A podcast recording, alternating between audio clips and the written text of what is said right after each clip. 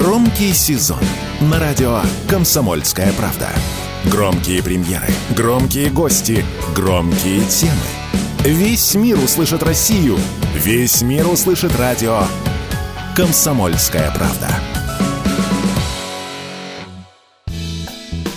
В России запустят сервис для онлайн-продажи лекарств в рассрочку. О том, что один из маркетплейсов готовится к запуску подобного нового проекта, сообщают ведомости со ссылкой на представителя компании «Источники». По словам экспертов, платформа намерена занять пока еще свободную нишу, а сама услуга будет востребована только для дорогих лекарств. Опрошенные изданием эксперты считают, услуги по онлайн-рассрочке для препаратов для здоровья предоставляют маркетплейсы только в отношении биологически активных добавок, а не лекарств. Сервис сервис может быть востребован среди потребителей из-за роста розничных цен на препараты, заявила радио КП исполнительный директор Ассоциации независимых аптек Виктория Преснякова.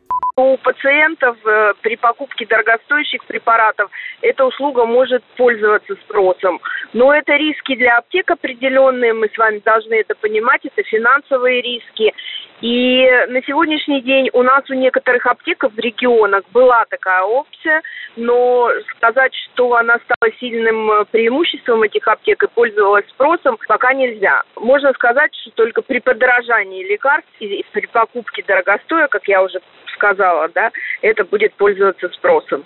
Услугой покупки лекарств в рассрочку, скорее всего, будут пользоваться люди, которым неожиданно назначили дорогое лечение. Многие просто не готовы отдать больше 10 тысяч рублей за препараты в один момент. Но тенденция – это плохая и сигнал государству, что нужно что-то менять в политике обеспечения лекарствами, отметила в разговоре с Радио КП директор Института экономики здравоохранения Высшей школы экономики Лариса Попович точно лекарства – это не предметы, которые нужно покупать в кредит. Если тебе необходим этот препарат, то и он по жизненным показаниям необходим, то значит тебе его должны предоставить, и государство должно сделать все для того, чтобы тебе этот препарат был доступен.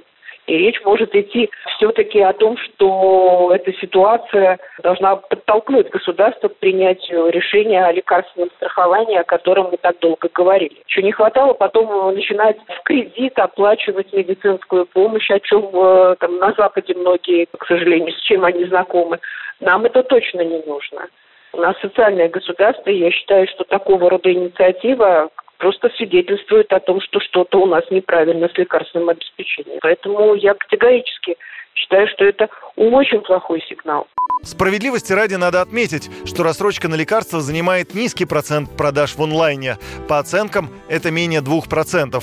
У продавца появляется риск невозврата, что может негативно повлиять на финансовую деятельность аптечных сетей. Юрий Кораблев, Радио «Комсомольская правда».